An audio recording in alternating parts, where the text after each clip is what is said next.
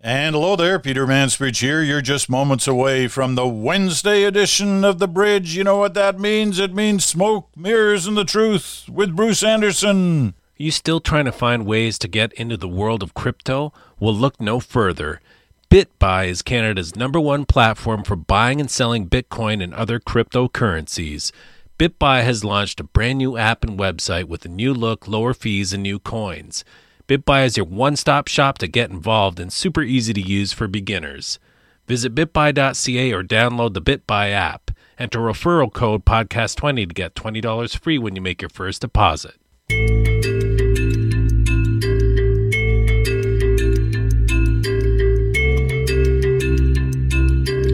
Wow, I sound pumped. I sound like I'm really into it. Peter, you are really into it, and I can tell why. I'm looking at your shiny face this morning, and you're going, you know what?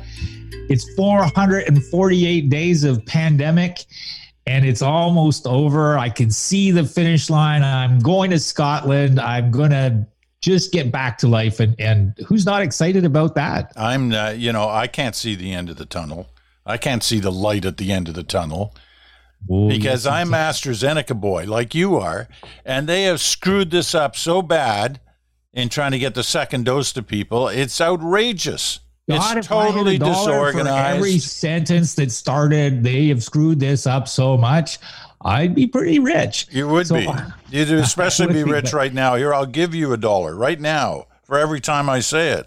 we should have a jar that is for you know a dollar or ten dollars every time you say they really screwed this up because otherwise you know what we might just turn into those two old guys from the muppets sitting up in the balcony looking down at everybody else going they screwed this up why did they screw this up They did screw it up.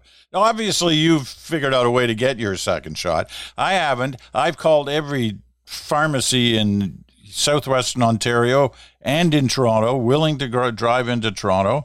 And they, you know, they say, no, no, no, you've got to go to the pharmacy you got your first shot. And I said, fine. So I phoned the pharmacy I got my first shot, and they say, they don't, they haven't given us any supplies.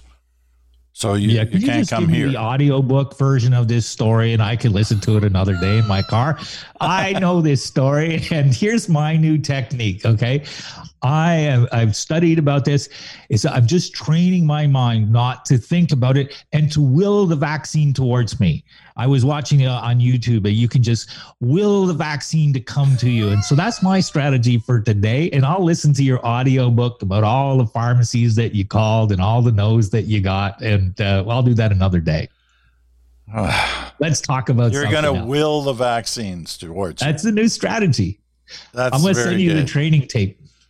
Oh man, oh man. I don't even want to start on that. That's Okay, let's. Move on. work out Let me start actually. Let me start this way. You'll be pleased to hear me say this. I want to uh, formally um, congratulate you and acknowledge that you picked the right team in the opening series of the Stanley Cup playoffs, uh, the North opening series on the eastern side of the country. In other words, Montreal versus uh, Toronto. I just want to say that even though I said at the beginning, it all depends on Carey Price. I was absolutely right about that. Best goaltender in the world. Um, but nevertheless, you picked Montreal, I picked Toronto, and you were right.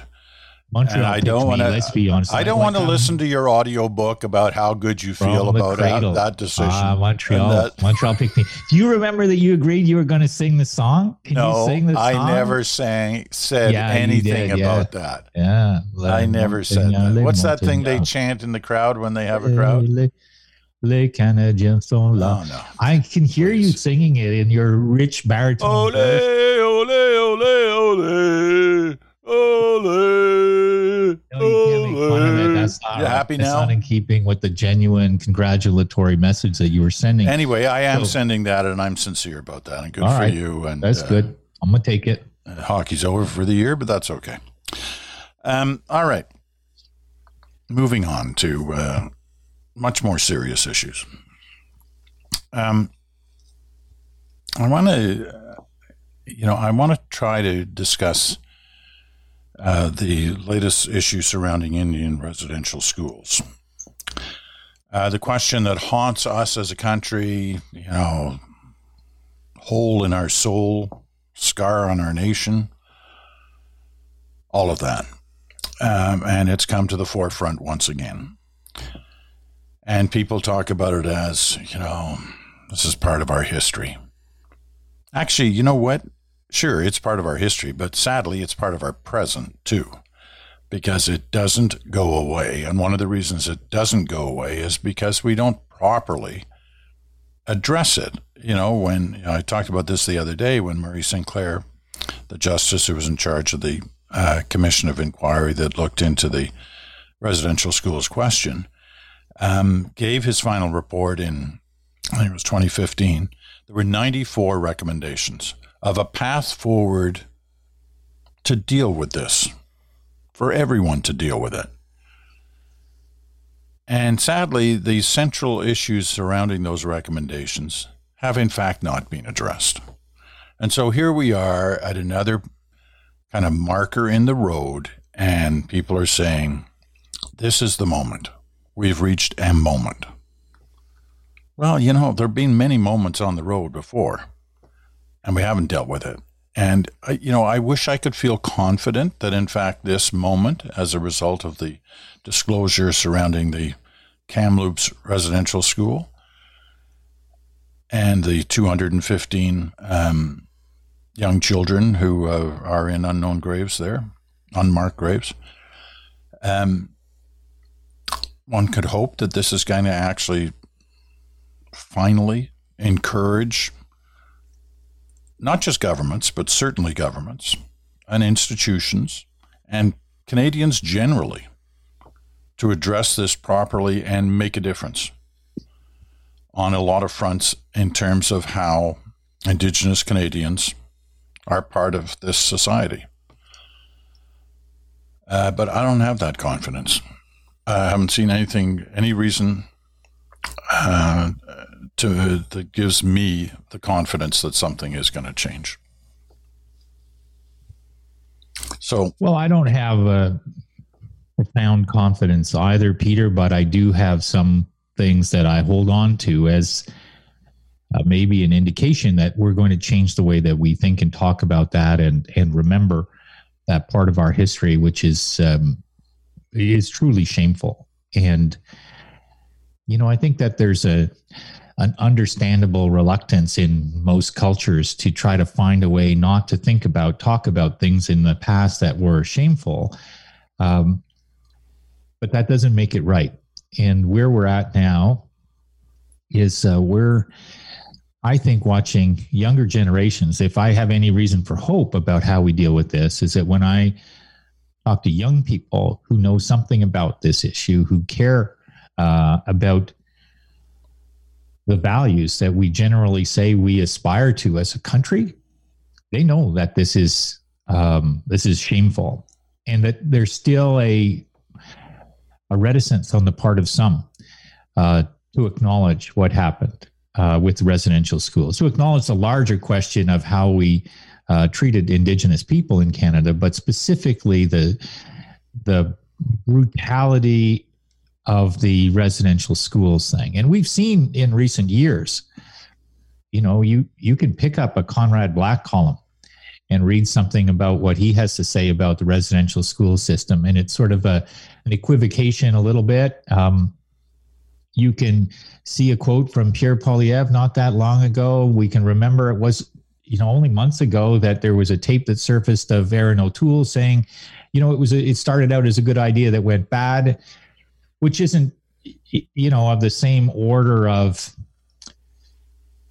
it, it isn't problematic to the same degree. I guess that quote is some of the others that i've i've read but um with the revelation of these graves and the likelihood that there are more of them maybe this will be the moment where we stop having a kind of a quiet quasi conversation where we say, yes, it was bad, but Macdonald was good, or yes, it was bad, but it started out okay, or yes, it was bad, but let's look at what we need to do from a policy standpoint today. Um, this is horrible, and um, and we're probably in for more horrors of this type. And so let's hope we do something good with it, something positive with it. Yeah, listen, you know, I don't disagree with anything you said, but the fact is, hope only takes you so far, right? You actually have to do something. Yeah. And the markers were clearly there from Murray Sinclair six years ago on what needed to happen. Um, and once again, not just by governments, but by all of us, right? But on the government side, he was pretty, you know, he's pretty firm about what needed to happen to make life more equitable, more fair for Indigenous kids as they grew up through uh, the health uh, they received, the health care they received, the education they received. Um, as they got older, the judicial system they faced if they were in trouble. Um, that it was not fair, that it was not equal to what right. uh, non-indigenous kids go through. And so, what does the government do? You know, initially they said, "These are we're going to look at all these uh, recommendations, and you know, we should be moving on all of these." There's certainly a lot of them. So, what do they end up doing? Actually, they end up fighting in court some of these changes that had been basically ordered by the courts to make systems more fair, uh, more equitable. And you go like, wait a minute, you know, you can't have it both ways here. You can't say yes, we have to do something, and then on the other hand, fight change, fight fair change, fight change the courts. Agreed, had to be had to be done. Yeah. Like I, you know, I I realize this is a political football for some, and you know, you mentioned uh, you know O'Toole and Poilievre, the conservative. I don't know what he is now, House leader or finance critic, or he's he's been all of them at some point or another. Um, and you know the the fact that some of these are trying to make this a political issue. It's not a political issue. It's a human issue. It's an issue about our country. It's a, it's an issue that that that uh, taints us on the international stage, at the UN, at other places, and it's going to take a concerted concerted effort, not uh, not an effort that has you know these conflicts within it, as the one I just example, uh, to to begin significant and real change. Yeah, I, I agree with that. I, I think this is a this is a moment that tests leadership and that there's not really a lot of room for gray. And I think, you know, what we've been watching over the years has been a kind of a growing recognition that there have been problems and that we needed to be more upfront about them and then we needed to deal with them. And so let's have a commission and let's look at the recommendations and let's say that we're going to adopt all of the recommendations and then let's adopt many of them and make some effort. But we, but, you know, I can't help but walk away from watching that experience and knowing what we now know about these deaths at these residential schools and seeing this evidence, which is so vivid and shocking. But with the view that we still at the end of the day have a kind of an institutional force trying to reckon with the fact that the earlier versions of the institutional force made some horrible choices and just in the way that human nature and institutional nature works i guess sometimes it takes more generations of change before that comes to reality or we decide that we're just going to put it away and not think about it. And i'm if i have hope and i understand your point about hope only takes you so far it's that at some point and maybe that point will be soon like it should be in hours or days or months but not decades that we say no we're not going to on the one hand, on the other hand, anything about this anymore, especially with respect to residential schools. There's simply no way not to look at that and say, we shouldn't be in court cases with people about the impacts of them on this. We need to solve this problem and we need to get on with it. Um, not to remove it as a political issue, but to establish the political right uh, on this. The what what is the right, the appropriate way for Canada, a country that likes to think of itself in a certain way, should think about this, should remember our history, should understand it. I, I can take a little tiny bit of hope from the fact that the analog issues in the United States don't seem to generate uh, anywhere near the level of public angst that we have upon these revelations. I don't want to make more of it than is legitimate.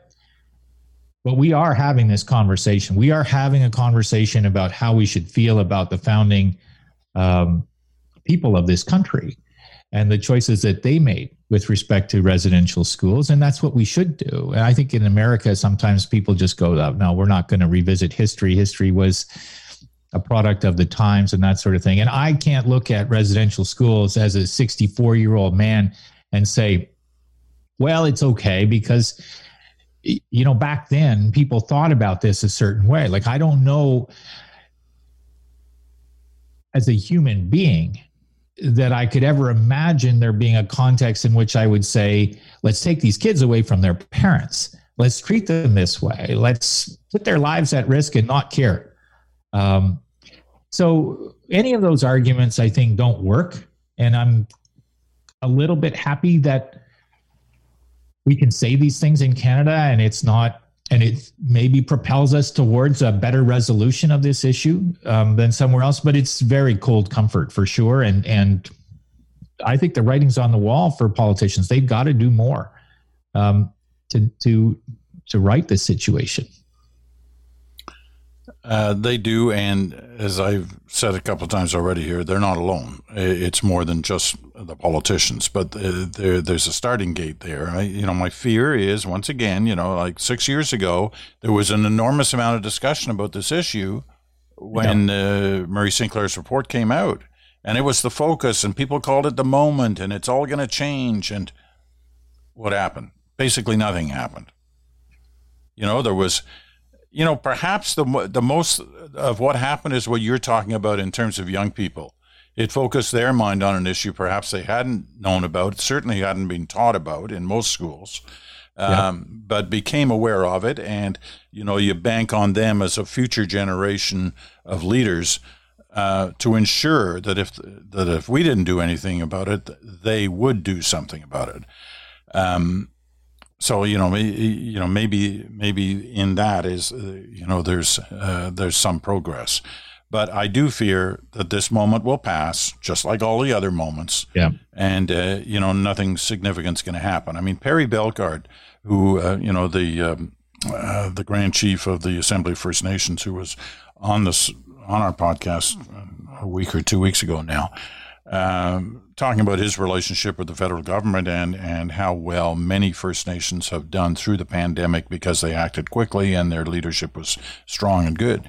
Um, I see he met yesterday, or at least had a virtual conversation with uh, the prime minister, and you know, directly appealed to him to drop the court cases, move on, show leadership on this issue that'll have an impact and you know he you know he has he's got clout. He has not only uh, the clout of his his title and his leadership role, but he's got political clout as well. You know, he has an impact on you know a, a lot of votes, and you know a couple of dozen ridings where he can make a difference, or or the indigenous vote can make a difference. Uh, so it'll be interesting to see how that plays out. Let me make yeah yeah, go ahead. I, you know, I was just reading this story about Jason Kenney's response to questions about this, uh, about the renaming of a school in Calgary. And this is a story that's out, I think, today, or maybe it was yesterday, but today um, is when I saw it. And he went into this, you know, I hate cancel culture. I hate the idea that that everybody who was a great leader but an imperfect person now uh, is under this kind of cloud of suspicion. And that you know if we're not careful we'll end up canceling all of our lionized figures. And that just makes my blood boil. Like i don't care enough about the role that these people played in the time that they played it to get me to a place where i go yeah but You know, I mean, he says that without Macdonald, Canada never would have come together. Well, how do we know that? And why should that be an answer to the question, what about the residential schools? What about the treatment of Indigenous people? It's not an answer to it, and it shouldn't be an answer to it. We should stop talking about it as though the question about residential schools needs to be turned into a but don't you love Macdonald? Don't you think Canada's a great country even if it's imperfect? Isn't it better that we have Canada even if it came with residential schools? That's a bullshit argument and we should stop hearing it. Let me let me throw something somewhat similar at you and let me let me ask you how you feel about this. Um, as you know, and as most of uh, our listeners know, I worked for the CBC for you know forty nine point nine years. I wasn't there long enough to get that special gift they give you if you've been there fifty years. It's like a shortwave, you know, transistor radio or something. Anyway, I was basically there for half a century, so I have you know I, I have fond memories. I have memories not so fond. Uh, I, I, feel I, I, helped in uh, certain achievements the place made, and obviously I, am responsible for, for, some of the things that didn't go as well. Having said all that, I don't work for the CBC anymore. So while I defend or attack the CBC, it's you know certainly within my right as somebody outside. I have a contract, couple of contracts with the CBC on doing some documentary work, but I'm not a staff employee anymore. But here's the here's the story that I've just become aware of in the last 12 hours. In the 1960s, the early 1960s, one of the CBC's best documentary producers went to the same school in Kamloops, the residential school, at Christmas time. I can't remember the year, I think it was 62. And he did a documentary, half hour, one hour, I'm not sure how long and it was glowing. All right. Worked with the church, was running the school, worked with the government, and appeared to have worked with the um, residential school students in putting this together. And it was beautiful scenes of, you know, singing at Christmas and, you know, dancing and what have you. Um, and it aired at that time and was looked upon as things were looked upon in 1962. Only the year previous, only the year previous, John Diefenbaker had succeeded in in uh, his uh, charter of getting allowing um, Indigenous Canadians to vote. Right? They'd never been allowed to vote before. 1961. So they just received that acknowledgement as members of the society. Anyway, this film go, uh, go airs on the CBC, and then, like so many things in the CBC, it gets buried in the vaults, right? Well, in the last uh, couple of years, this this thing CBC Gem has started, which is the streaming service for CBC, and good for them. They're starting uh, to use that and to try to get some stuff out of uh, of their past and uh, what have you. Um, and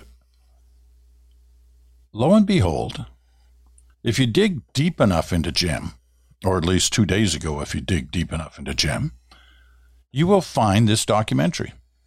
It was there, and you could watch it with nothing said other than, here it is. This is what the residential school system is like. And they aired it. Yeah. And it was yeah. being aired for those who went deep enough to find it. Anyway, somewhere along the line, someone went, the light bulb went on and said, Oh, Jesus, we better pull that.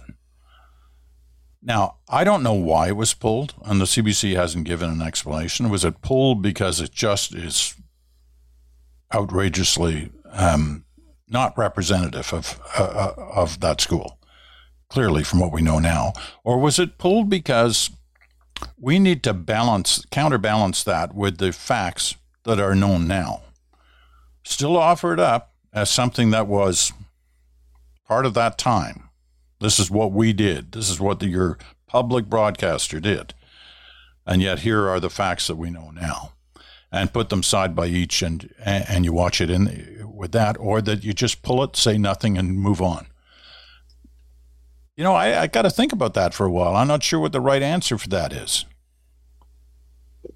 I am. Okay. I think that we all have a responsibility to do more than just passively say, well, that was wrong. So for me, just removing the item is passively saying that was wrong. If we don't go further and say, look at this mistake we made, look at this error in judgment that we made, understand what was wrong about it, then we are really not doing justice. Um, we are not making it right. We are not doing enough that's active to say, you know, the wrong didn't stop when it was aired. The problems of residential schools are here today. They're magnified over time. As you've been so eloquent about, Peter, for a much longer period of time than me, we know how many lives have been damaged um, by the experience of Indigenous people. So if we're serious about wanting to do right, then every time we find something in our history that we think is wrong, yes, you know what? It's good to live in a democracy where Jason Kenney says, I value Canadian history, so I don't want to hear these arguments because I don't believe we should go full force into cancel culture. That was his statement yesterday. Well, you know what? That's a political statement, full force into cancel culture. I can make a political statement on the other side, which says, I want to go full force into being honest about who we are, what we did, and why it was wrong, and what we're going to do about it. That's what we should be doing. So that's a reasonable debate to have. And so for the CBC, to me, you know, I bet if we went on their website, Peter, and we found the the statement that sits there somewhere that says here's the here are the values that we believe in and that we guide our everyday actions about and and all of that kind of thing. You know, I'm sure they have one. Uh, it's probably a hundred pages long if you if you found the print version of it. And so if you looked at that and you looked at, well, let's just quietly kind of make this thing kind of disappear, those things don't square. You know, there's a lesson to be taken from it. And it doesn't mean that you have to vilify the people who did the piece what was it 70 years ago 60 70 years ago um, but it does mean you have to say it was wrong and we're sorry we did it and we should learn something from it and everybody should know that this is not what we should do uh, going forward. There is a new reckoning in the world around discrimination. And i think that's a good thing and i think it's part of why the stakes are going up on these issues um, and the pain threshold is going up and it's why we get these arguments about let's not go full force into cancel culture but those arguments have to be defeated. They have to be debated and defeated okay uh, you know i just uh, i'm going to move off this topic uh, in a moment just let, let me say this because I've, I've been saying this uh, i said it internally at the cbc for the last at least the last decade i was there and i know i've talked to you about it over time. Um, but I firmly believe this uh, that if we don't address this, you know, in a meaningful, constructive way and soon, and when I say we, I see, I mean all of we. It's not just an, a non-indigenous thing; it's an indigenous thing too. I mean, all the decisions being made by indigenous leaders over the years, and they're the first ones to tell you haven't been right, haven't been perfect. They've had problems as well in this trying to make this relationship work. But nevertheless, you know, I feel increasingly uncomfortable when I hear people talk about, you know, we don't have the same kind of clout on the world stage that we used to have. That's true. It is. Um, however, I feel increasingly uncomfortable when we try to make clout that we're out there t- trying to tell other countries how they should behave on human rights questions when we've got issues ourselves, you know? Yeah. Look within our borders for look, yeah. looking outside of them.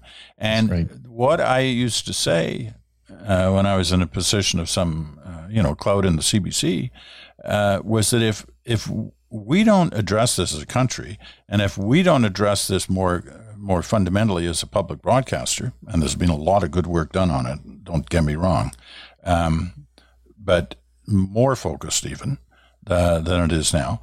Um, the day will come when we're faced with a much greater situation. And you just need to look south of the border to see that there's a point that's reached on the part of those who feel oppressed or they can't take it anymore. And, you know, there have been moments in our last 50 years where it seemed like that point was about to be reached here, but never got that far. Uh, but that doesn't mean it never will get that far. And so, in my view, you know, you know, it may not be while I'm alive. Um, but we've got to deal with this, or we're going to pay a much bigger price than we're already paying, playing, uh, paying in terms of our um, the respect for us on the uh, on the big stage and the respect we have for ourselves on our own stage. Anyway, yeah, I, I think that's right. I think that's right, Peter. Okay, we're going to uh, we're going to take a quick break, and then we're going to come back to uh, another topic that we always have uh, fascination with, especially this year. Uh, that's in a moment.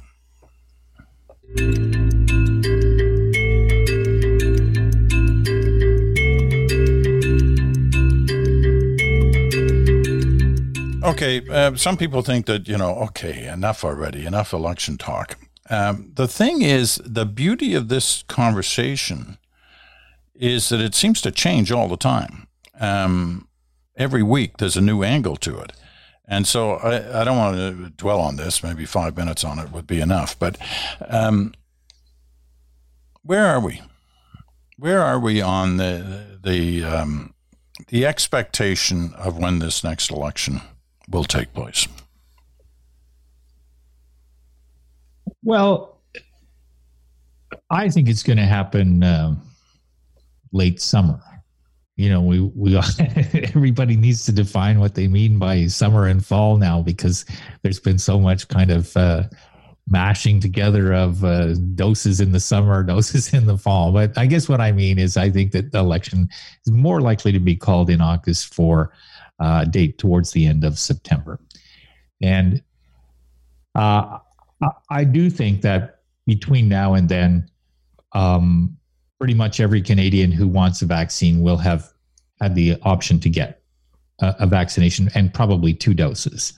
Um, so I think that the idea that the pandemic will be mostly behind us and then people can go out safely and vote. So it doesn't have to be a completely kind of um, different sort of election. I think that's true. I think that you know there are those who are saying well i don't think the government can force an election or trigger an election or cause an election to happen without a really good argument for why they need a majority government or they need a new mandate. And um, I, I see some merit in that argument but i also think that coming out of the pandemic period where we've spent hundreds of billions of dollars to stabilize the economy, to provide the medical um, and other health supports that we needed, to try to figure out what uh, what parts of the economy are going to be so seriously damaged that we need to nurture them back to good health in the coming years after the pandemic is behind us. I think those are a lot of big questions that require a kind of a fresh uh, agenda. And so, you know, I think it would be a mistake for the government to say, let's go out to the polls um, and ask people if they think we did a good job. Uh, but if they did say, we want to go to the polls because here's an agenda that we want to put in place for the next four years, um, I don't think that people are going to look at that necessarily and say, we're really unhappy that this is happening. So we're going to penalize you for the fact that there is an election. I think that the challenge for the conservatives on this has been saying that this is a ruinously bad government, but we don't really want an election right now. I, I think there that's an awkward position to take once we're through this vaccination period. Um, I understand why they're taking it, um, but I think it's a more untenable argument as we get closer to the end of the pandemic, and as people start to think about, well, what's next? What is coming next?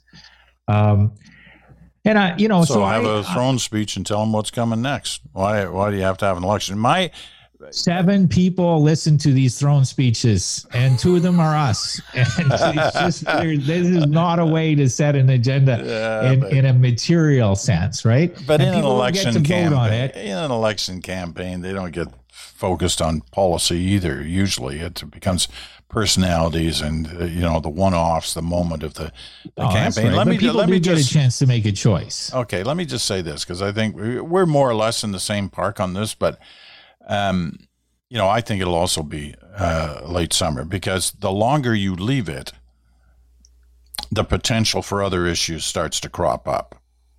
You know, inflation's a growing concern in the United States, might be here. And if, if it becomes a growing concern, then it affects everything from interest rates and all those people who have, uh, you know, purchased houses with mortgages at very low interest rates are suddenly going, oh my gosh, what if, what if my mortgage rate goes up? Anyway, you know, there's that. And there are other issues from jobs to what have you uh, that could, you know, the longer you leave it post pandemic, the longer those kind of things can happen.